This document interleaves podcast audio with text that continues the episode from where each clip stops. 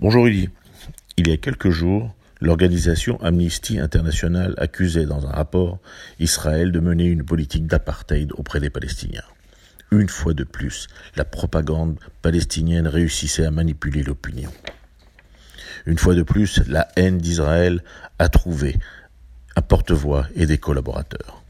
À aucun moment dans son rapport, cette officine ne parle des attaques terroristes subies par la population civile israélienne, à aucun moment ne sont condamnés les tirs vers Israël, les envois à danger incendiaires en direction du pays. La réaction israélienne de défense légitime de son territoire et de sa population est qualifiée de disproportionnée.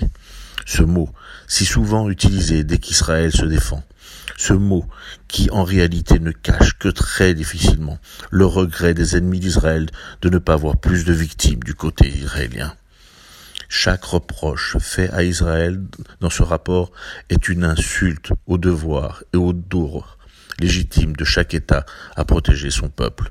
Ce rapport n'est que l'expression manipulée et maquillée de cet antisémitisme qui gangrène nombre d'organisations qui n'ont Dieu que pour les pauvres palestiniens des organisations muettes et aveugles devant les tortures et les massacres perpétrés dans des régions ou des pays qui ne laissent pas circuler librement les activistes d'Amnesty International. Les conclusions présentées par Agnès Calamar, la secrétaire générale, sont des coups de poignard donnés dans le dos de tous ceux qui aspirent à la paix véritable. Ce rapport salué immédiatement par le grand démocrate Mahmoud Abbas et par les dirigeants du Hamas, a été rejeté massivement en Israël, même par la gauche israélienne et dans la population arabe israélienne. Les États-Unis et l'Allemagne ont condamné sans appel ce rapport diffamatoire et mensonger. Nous avons attendu la réaction française. Mais quelle déception que de lire la réaction lamentable du ministre des Affaires étrangères français, qui se contentait de prendre note de ce rapport. Et quelle déception de n'avoir lu ou entendu aucune réaction, tant du président de la République que de la quasi-totalité des responsables politiques français.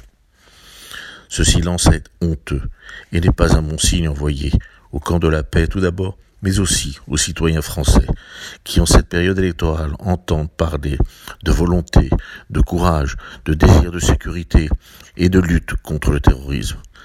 Citoyens qui voient leur pays baisser la tête et accepter le mensonge et la diabolisation du seul véritable allié qu'ils ont au Moyen-Orient. À la semaine prochaine.